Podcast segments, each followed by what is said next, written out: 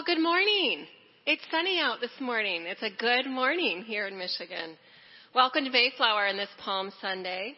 We're so excited you're here, whether you're here in the sanctuary or everybody can wave. All of our friends who are live streaming with us, we welcome you as well.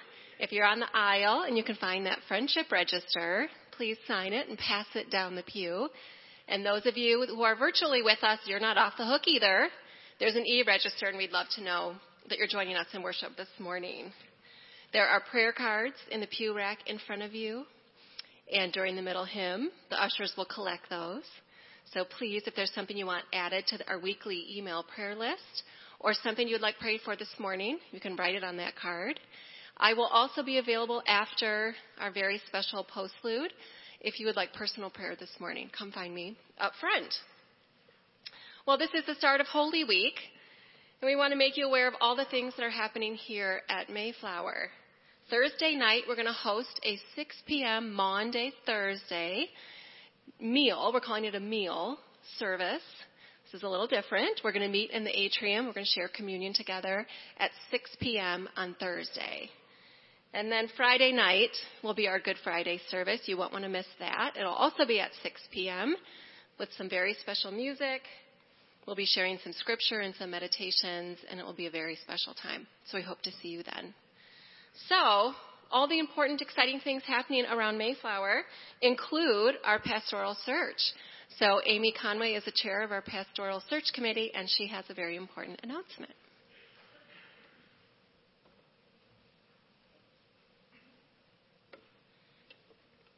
You're tall. I'm Amy Conway from the Pastoral Search Committee. As we shared with you two weeks ago, we will be presenting our candidate for the next senior pastor of Mayflower Congregational Church on Sunday, April 24th. Following the service, a congregational meeting and vote will be held. More information on our candidate will be mailed to you later this week. Should you have any questions, please reach out to me or anyone else on our search committee before the 24th. Thanks.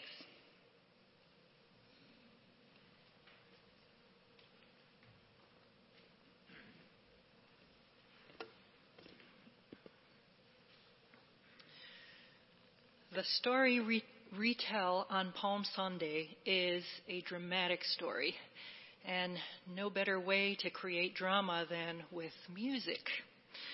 So we have this morning um, Barbara Corbato from the Grand Rapids Symphony. She's here lent uh, because of the Bach Festival coming up and the Bach in Sacred Spaces. We are joining many area churches um, featuring some of our local symphony musicians. And um, I'll talk a little bit more about why she's here um, later in my comments. But um, we began the service today with a big fanfare, a big triumphant entrance into Jerusalem, and there will be more of that with the opening hymn, the introit. Um, but then at some point in the service, we switch from the palm and festivity of that day and entrance into Jerusalem to what's behind that and what's the rest of the story. So you have a hymn that's printed in your bulletin, and at that moment, that's when you will see through those uh, words. We sang our glad hosannas, but some people were frowning, and and then verse by verse, we we go through what are the what are the things that are happening in this dramatic story. Um, and after uh, Steve's uh, meditation on the Road of Tears, you would normally have a very brief organ uh, meditation. Today we have Barbara playing a, a, movement from a Bach suite that is very somber and very uh, thought provoking and keeping us in that uh, Holy Week mood and then the choir singing a movement from the Mozart Requiem, also continuing in that passion uh, feel.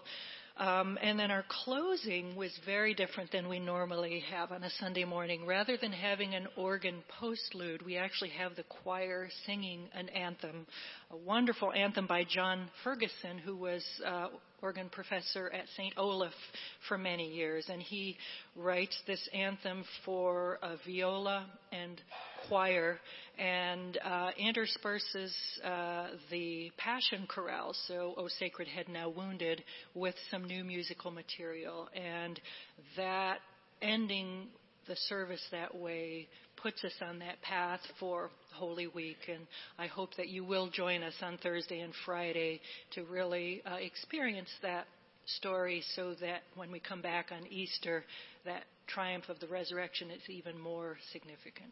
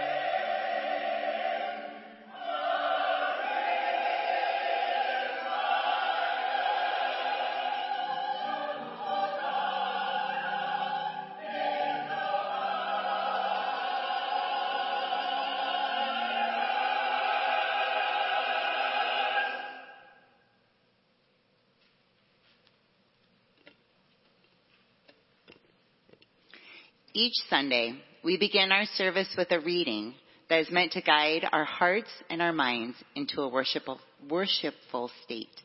Today we will prepare for worship by replicating those that were in Jerusalem on the day that Jesus entered on a donkey. They had heard about Jesus bringing Lazarus back from the dead just days before. And their joyful shouts of Hosanna were because they were finally beginning to believe that Jesus was really the one that they had come to lead, to save them. The palms they laid on the street were their way of providing a royal carpet for a royal priest to enter on. So as we begin our worship service this morning, I'm inviting all of you to bring your palms that you were given as you entered while singing the hymn, Hosanna, loud Hosanna, and lay them at the foot of the cross to represent our own worship an acknowledgement that Jesus truly is our Savior and our King who deserves a royal entrance into our hearts and our lives.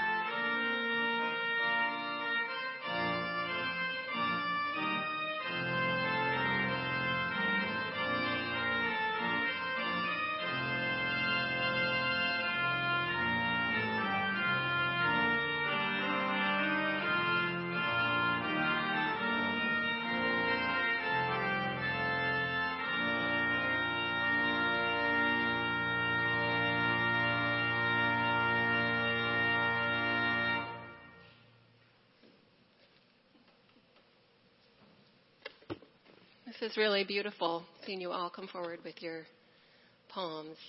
Just don't want it to end. But we do have a bulletin, and we do have a, an opening prayer we're going to say together. So if you can turn to page two in your bulletin and find that opening prayer, I will begin and lead you responsively. Rejoice greatly, O daughter of Zion. Shout aloud, O daughter of Jerusalem, proclaims the prophet Zechariah. Behold, your king is coming to you. Righteous and having salvation is he. Humble and mounted on a donkey, on a colt, the foal. Merciful God, as we enter Holy Week, turn our hearts again to Jerusalem and to the life, death, and resurrection of Jesus Christ.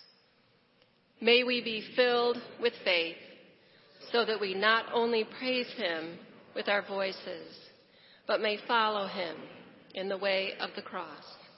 Amen.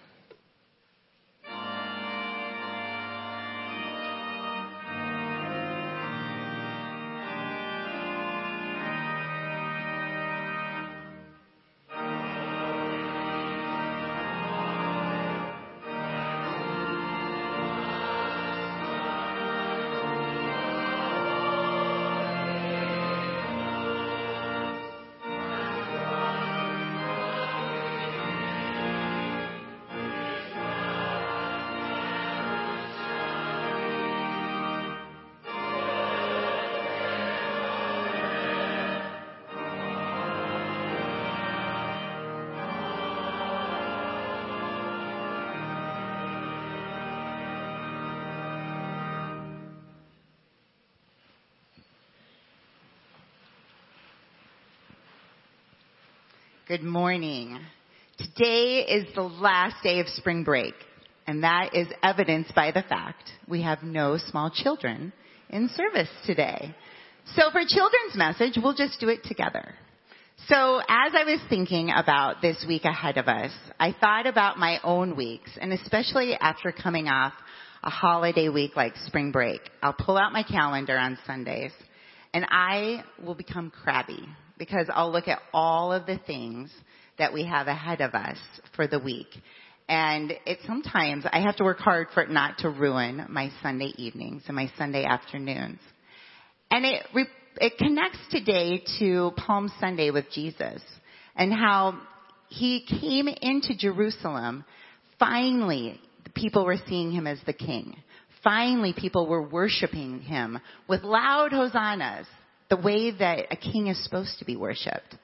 And yet, he had his planner out and he knew what was coming ahead of him. And so instead of being crabby, he went straight to the temple and he began to heal people. So he, knowing that the people that were going to shout, that were shouting the hosannas were going to be the ones that also shouted, crucify him, he decided to love and he went and he loved and he healed. And I just think I myself, and I'm sure all of us, could take that example. And when we do become overwhelmed and when we do look at what's ahead of us that isn't necessarily inviting or wonderful, that we can love and follow Jesus' example as he goes through this week. And now will you pray with me? Lord, we are thankful that you are Lord and that we have your example to follow. May your spirit fill us this week as we journey through Holy Week with you. And as we come back seven days from now and having acknowledged that you died and rose again, and we will sing our Easter praises to you. May we take that into our lives and may we spread that joy everywhere we go. In Jesus' name, amen.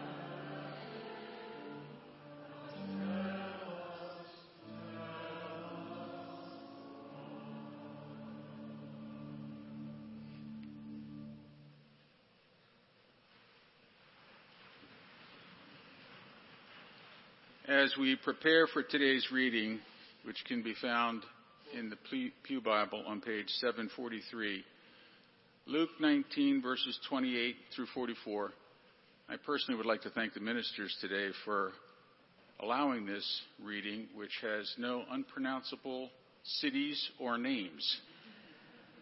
Thank you. Verse 28. After Jesus had said this, he went on ahead, going up to Jerusalem. As he approached Beth- Bethphage and Bethany at the hill called the Mount of Olives, he sent two of his disciples, saying to them, Go to the village ahead of you, and as you enter it, you will find a colt tied there, which no one has ever ridden. Untie it and bring it here. If anyone asks you why you are untying it, say, The Lord needs it. Those who were sent ahead went and found it just as he had told them. As they were untying the colt, its owners asked them, Why are you untying the colt? They replied, The Lord needs it. They brought it to Jesus, threw their cloaks on the colt, and put Jesus on it. As he went along, people spread their cloaks on the road. When he came near the place where the road goes down the Mount of Olives, the whole crowd of disciples began joyfully to praise God in loud voices for all the miracles they had seen. Blessed is the King who comes in the name of the Lord. Peace in heaven and glory in the highest. Some of the Pharisees in the crowd said to Jesus, Teacher, rebuke your disciples. I tell you, he replied, if they keep quiet, the stones will cry out.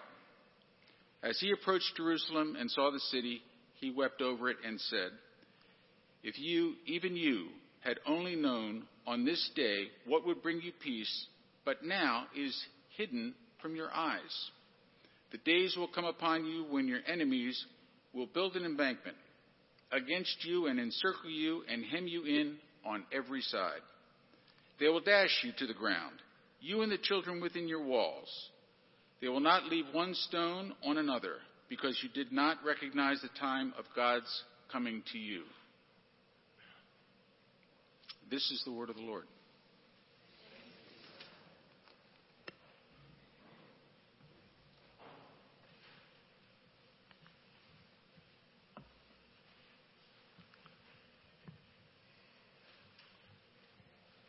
Well, think for a moment of the people in that Palm Sunday crowd. I think Lazarus was there. Why, the processional began right there near Bethany, his hometown. Lazarus, dead for four days, now alive. No doubt sisters, Mary and Martha as well, as well as friends. I think there were lepers who had been touched and healed by Jesus. There were parents with their little children, children who so love parades and are so welcomed by Jesus. I think Bartimaeus was there, that blind beggar healed just a few days before after languishing for years at the city gate in Jerusalem. The text says after the healing, he followed him along the way, joining the ever growing procession to Jerusalem. I think Mary Magdalene was there. She was five days later, wasn't she? At the cross and she would be the first to meet him on Easter morning. No doubt there were tax collectors, maybe Zacchaeus, who went to extraordinary lengths to see Jesus. Now it's said he goes to extraordinary lengths to repay those he once defrauded. All manner of people. Can you see yourself there? Have you been touched by Jesus? Have you heard his gracious words spoken into the depth of your heart? Now, what if we could see this parade in the 21st century? Well, surely the paparazzi would be out in full force. And there'd be a buzz, a rumor that, that Jesus planned to upset the happenings in a famous house of worship. CNN, no doubt, would be doing a psychological makeup of this guy. Investigative reporters would be digging into a strange story of Jesus and a, and a woman at a well in Samaria.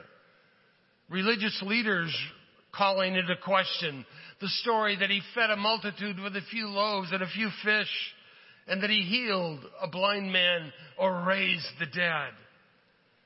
But Jesus, strange fellow that he is, neither the adulation of his fans nor the fickle spotlight of celebrity would deter him. Palm branches and cloaks became his red carpet, and there he is astride a donkey. I mean, what king does that? As he approached the summit of the Mount of Olives, the crowd increased its volume like the frenzy of a last second touchdown at the Super Bowl. People snapping photos on their cell phones some rushing out to get a selfie of them and Jesus. But suddenly, the parade just comes to a screeching halt. They were just coming to the peak of the mount with a magnificent panoramic view of the holy city before them. The sacred walls of the city seemed to rise out of the ground in its magnificence. The glistening golden temple with its towers and courtyards occupied center stage, and thousands of pilgrims camped out on the hillside and in the Kidron Valley surrounding Jerusalem. It is Passover. But the processional backs up worse than I-96 on a snowy morning. Like the wave at a football game, one by one the palms went down and the shouting stopped. Everyone began to ask those in front of them, what's the holdup? What's going on? Had the Romans stopped them because they didn't have a parade license? Did Herod's guards say that they had to disperse because they were honoring a rival king? Did the chief priest cry sacrilege, sacrilege stop it all? No, that's not why. It was Jesus himself, the grand marshal, who stopped his own inauguration parade. He put a damper on this triumphant entry by crying. Boy, he knew how to spoil a parade. He's crying as he looks out on the sacred city. And he's heard to say, if you, even you, had only known on this day what would bring you peace, but now it is hidden from your eyes.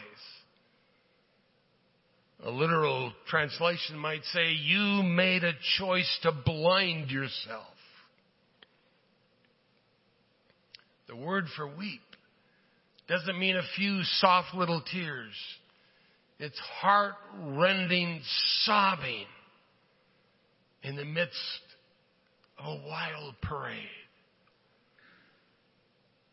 The Grand Marshal goes on. He says, The days will come upon you when your enemies will build an embankment against you and encircle you and hem you in on every side.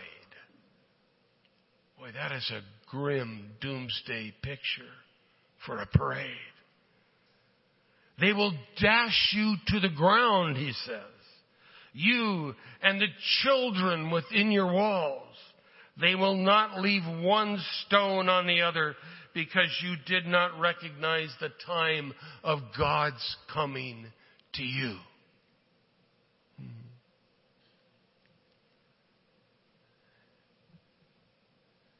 And the truth is, that less than 40 years later, in the year 70 AD, the, that horrifying prediction would come true. The Roman legions under Titus invaded Jerusalem and laid it low. Listen to one of the historians describe how it happened. Titus appeared with 80,000 men and laid siege to the city.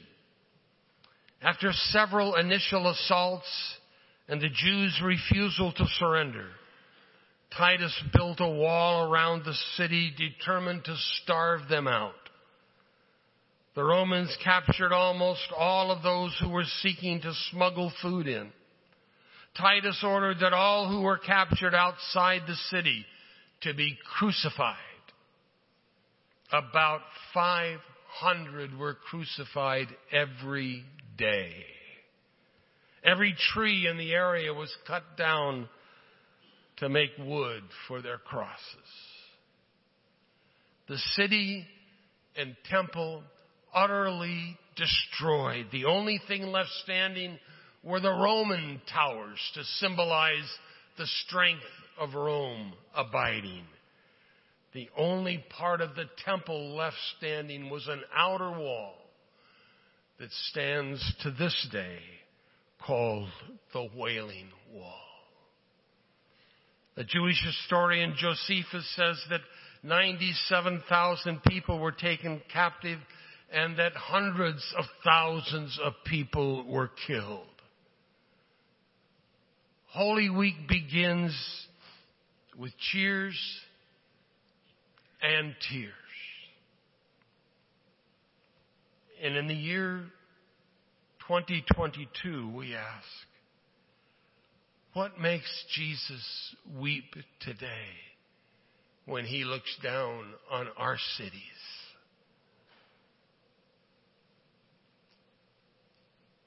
And shouldn't we, with Jesus, look at our world and weep? But the people of Jesus' day, they assumed they knew the script for the day. Jesus would be a king like they hoped for. His coming into Jerusalem to mark the new reign would come with power and might and no doubt violence. They knew how a king should act. So they followed that script. But God, our God, always flips the script. So today's question for us would be,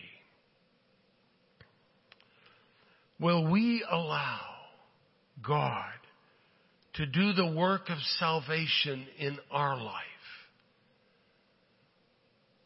Or have we chosen to blind ourselves to what God would do? Will we allow God to do His work in our life even if it doesn't come the way we want or we expect? Will we allow Jesus to be a Messiah that gets into the mud and mess of our life even when it's uncomfortable? Will we join Jesus in weeping over the mess of our world? And will we journey with him to Jerusalem? Even this week. And allow him in his way to bring redemption and healing and salvation. For Jesus, the descent from the peak of the Mount of Olives into the city was a descent of humility and death. He will reign as servant king with a cross for his throne. On Palm Sunday, Palm Sunday then and Palm Sunday now, sorrow and love flow mingled down. Let us journey with Jesus in this holy week.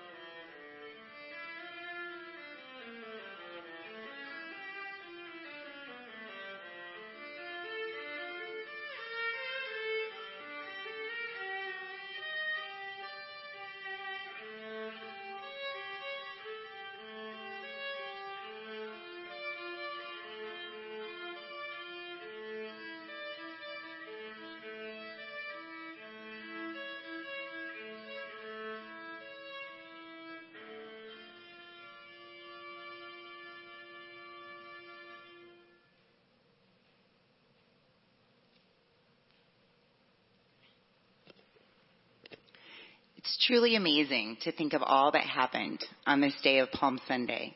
The parade, Jesus' tears, then he enters the temple and he turns over the tables. He heals those who had sickness and demons. But then he also takes a moment and he points out the widow who gave the mite.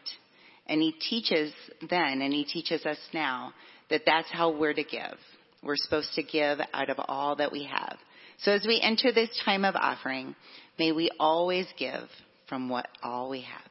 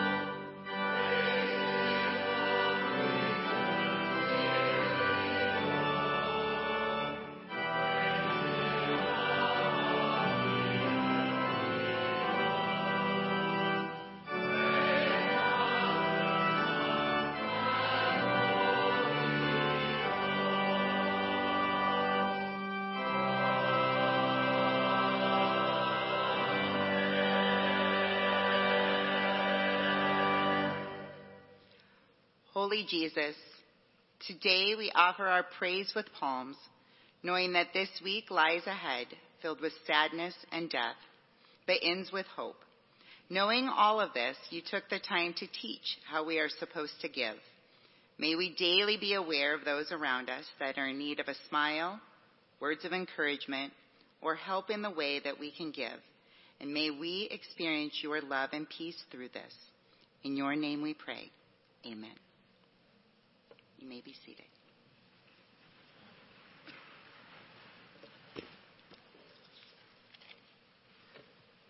Thank you for filling out the prayer cards each week.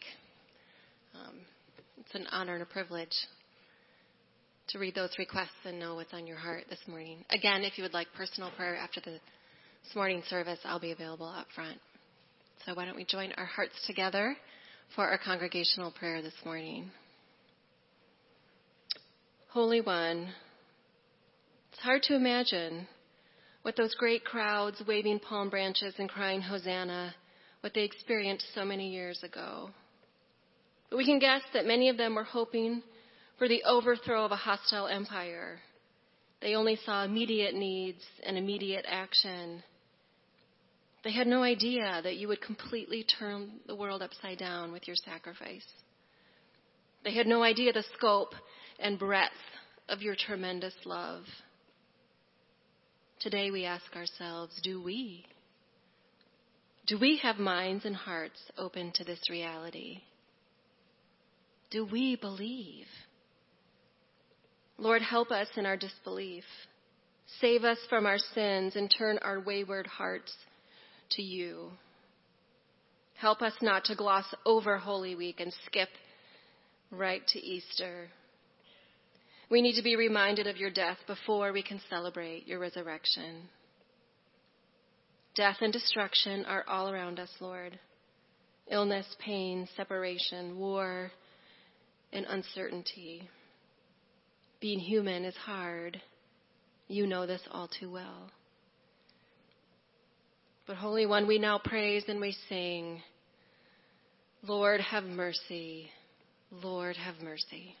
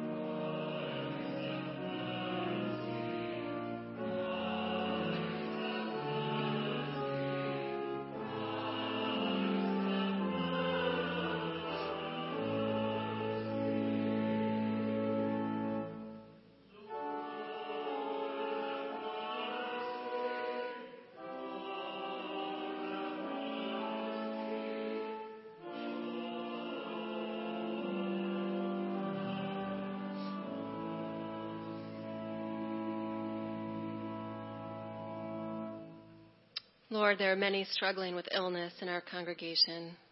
We lift up those to you this morning. Those who are hospitalized, those who are in treatment, those who are recovering from treatment. Lord, we pray for your healing hand, your comfort, and your mercy on those who are struggling this morning. And Lord, we pray for Emily Smith's sister Anna, who's about to deliver her first child. We anticipate such great joy, Lord, and we praise you for that. We pray for a safe and healthy birth as we welcome this new little person into our world. In your unending mercy, Lord, we know that you hear our prayers. Thank you. In this time of reflection and anticipation of Holy Week, may we be drawn to you and feel your holy presence.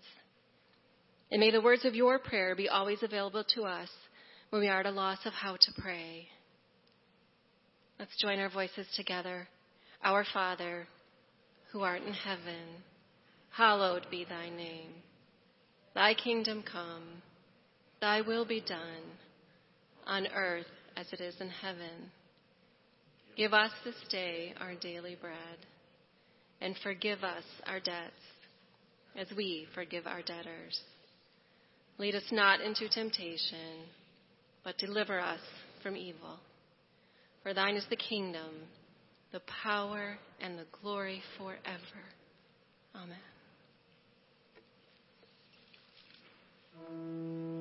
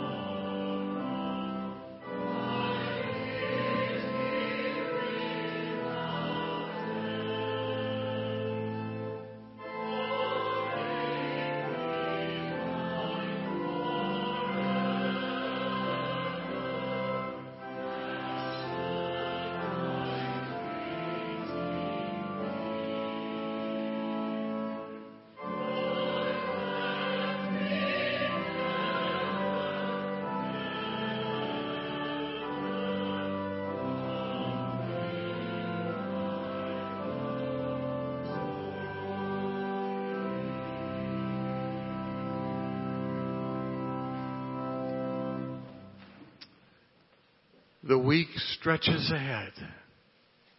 Sorrow and love. Go with Jesus all the way to the end, for there is a great surprise in the end.